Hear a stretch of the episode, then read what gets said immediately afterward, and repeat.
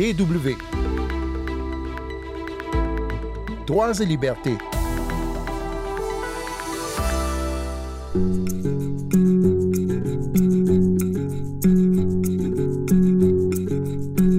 Figurez-vous qu'il y a des moments plus propices que d'autres dans l'année à l'augmentation des violences domestiques. Ce sont les jours fériés, par exemple, les fêtes. C'est bizarre, mais comme lors du confinement, quand les couples sont reclus chez eux, la violence peut se déchaîner à l'insu de tous. C'est ce que montrent les statistiques. En Espagne, le sujet des violences conjugales revient sur le devant de la scène et ce pays, considéré traditionnellement plutôt comme macho, est en train de changer. C'est ce que nous verrons. Mais tout de suite, je vous propose qu'on aille au restaurant en Suisse. Oui, oui, j'ai bien dit au restaurant. Mais un restaurant pas tout à fait comme les autres, vous allez voir. Sandrine Blanchard au micro. Bonjour tout le monde.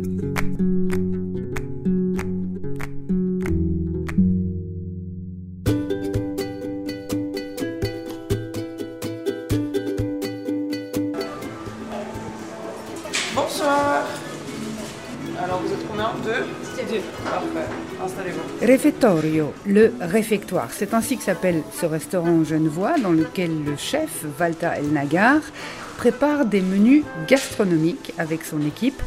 Mais à côté de cela, l'établissement propose aussi tous les jours des menus gratuits pour ceux qui n'ont pas les moyens de se payer un restaurant. Bonsoir, ça va? Ça va et vous? Ouais, vas-y, installe-toi. Merci. Bonsoir monsieur. Bonsoir. Vous venez avec quelle association? Armée de salut, Armée de salut. Armée de salut, parfait. Asseyez-vous. Je vais vous asseoir avec monsieur là-bas.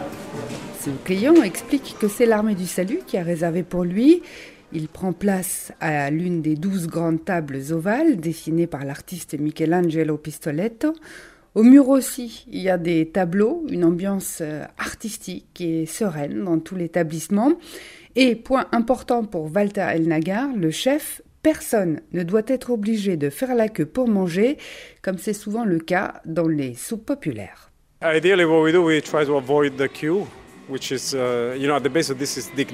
essaye d'éviter les files d'attente qui sont une atteinte à la dignité.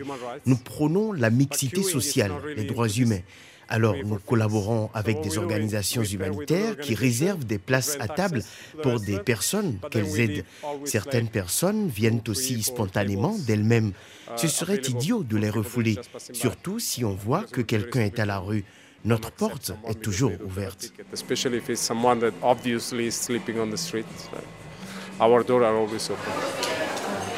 Un menu du midi coûte trente-six francs suisses et le soir même, le même menu est servi gratuitement aux plus pauvres. Et ils existent, bien que Genève soit une ville très riche. Saviez-vous d'ailleurs qu'il n'y a dans le monde que Monaco qui compte davantage de millionnaires au mètre carré que la ville de Genève. Sauf qu'une personne sur cinq dans le canton vit à la limite de la pauvreté. Bonsoir. Étudiant, student? Yes. Yeah, of course. Parmi les clients du dîner gratuit, ce soir, il y a beaucoup de jeunes gens, des étudiants pour la plupart, comme Joseph. Um, being a student in Geneva is very expensive.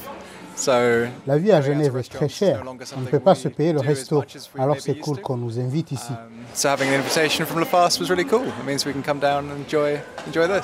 À la table d'à côté, l'homme pour qui l'armée du salut a réservé est assis aux côtés de Sarah, une femme d'origine péruvienne, soutenue elle aussi par une organisation caritative. Moi, c'est la deuxième fois. Et je trouve magnifique ce restaurant et grâce à l'association Adage que je suis invitée. Et je trouvais magnifique les recettes. J'ai demandé la sauce qu'ils font pour la salade. C'était extraordinaire. This is uh, forchetta de veau with uh, the sauce. Of its own juices and horseradish. Le cuisinier Sandro Mitri nous présente la forchetta de veau, servie accompagnée de trois sauces, un jus, une sauce au réfort, huile persillée et graines de moutarde, et une autre sauce aux champignons fermentés.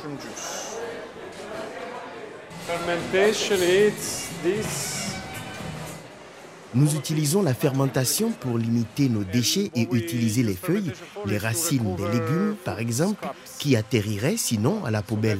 Grâce à la fermentation, on peut les utiliser dans nos préparations gastronomiques.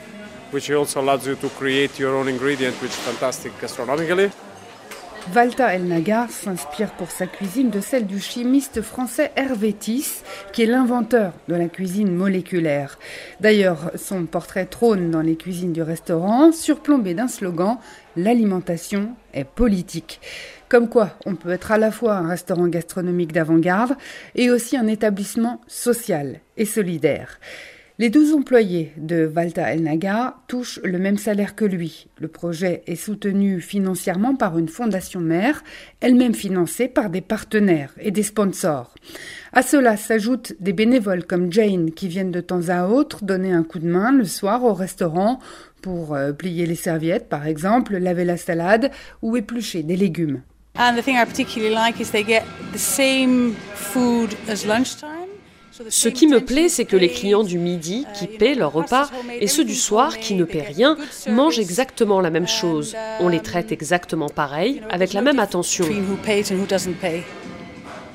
Et en plus, selon l'étudiant Joseph, le repas est... It's delicious. It's very nice. Absolutely delicious, yeah. Absolument délicieux.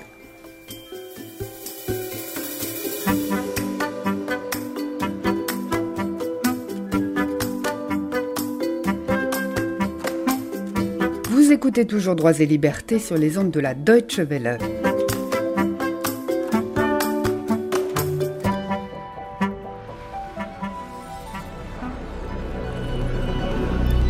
¿Qué tal? Buenas noches. Otro crimen machista. Una mujer ha muerto hoy apuñalada por su pareja. El presunto asesino... Ce que vous entendez actuellement, c'est un extrait du journal télévisé d'une chaîne publique espagnole. La présentatrice annonce un nouveau cas de violence contre les femmes et raconte l'histoire d'une femme tuée à l'arme blanche à Bilbao, vraisemblablement par son partenaire.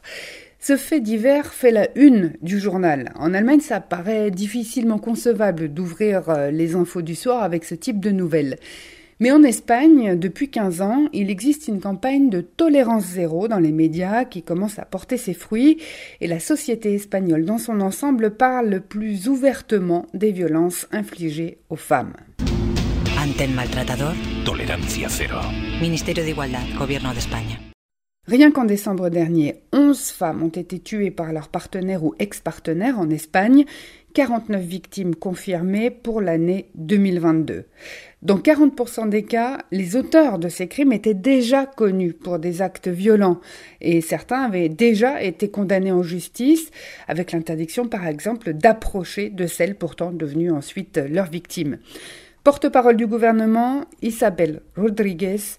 Y voilà la preuve d'un dysfonctionnement grave. Nous cherchons de nouvelles façons de mettre en garde et de protéger les femmes, des façons qui soient compatibles avec notre système judiciaire. Une banque de données a été mise en place qui recense les personnes condamnées pour mauvais traitements et pour violence, mais ce fichier centralise aussi le nom des victimes et les plaintes enregistrées. Ces informations doivent permettre de mener des analyses de risque par ordinateur. Ainsi, explique Isabel Rodríguez, les autorités ont également la possibilité de contacter des femmes potentiellement en danger, sans même que celles-ci n'aient rien demandé, lorsqu'elles entament une relation avec un homme connu pour des actes de violence. Et ce point-là est problématique à de nombreux égards, selon l'avocate Amparo Diaz, spécialiste de la violence de genre. Il faudrait qu'il y ait des conditions à cela, par exemple que cet homme ait déjà fait l'objet d'une plainte, qu'il y ait des indices concrets. Et là se pose la question de qui aura le droit d'accéder à ces informations et les transmettre aux victimes potentielles. Qui peut lancer les procédures ? Des voisins inquiets, des parents, des amis ? Ça pose un problème de protection des données et bien sûr de présomption d'innocence. En tout cas, l'Espagne est en train de réfléchir à toutes ces questions pour ne plus détourner le regard.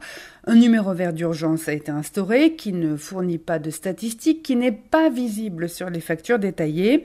Il permet aux femmes inquiètes ou victimes de s'exprimer, d'être entendues et même de trouver conseil ou de l'aide. Depuis la mi-décembre deux mille vingt-deux, une nouvelle loi aussi a été adoptée pour moderniser l'éducation sexuelle des jeunes, les sensibiliser aux dérives de la pornographie et surtout encourager chez eux le sentiment d'égalité entre les personnes indépendamment de leur sexe ou de leur genre. Ces mesures n'ont pas permis, hélas, de supprimer la réalité du féminicide, mais ce sujet fait désormais partie des rares sur lesquels s'accordent tous les partis politiques, à l'exception de Vox, à l'extrême droite, qui veut y voir un complot contre les hommes. Les journaux espagnols parlent désormais de violences machistes et non plus de drames conjugaux comme avant, ça aussi c'est un progrès. Et des manifestations sont organisées régulièrement dans le pays, dans l'espace public, pour dire non aux violences basées sur le genre. C'est déjà ça.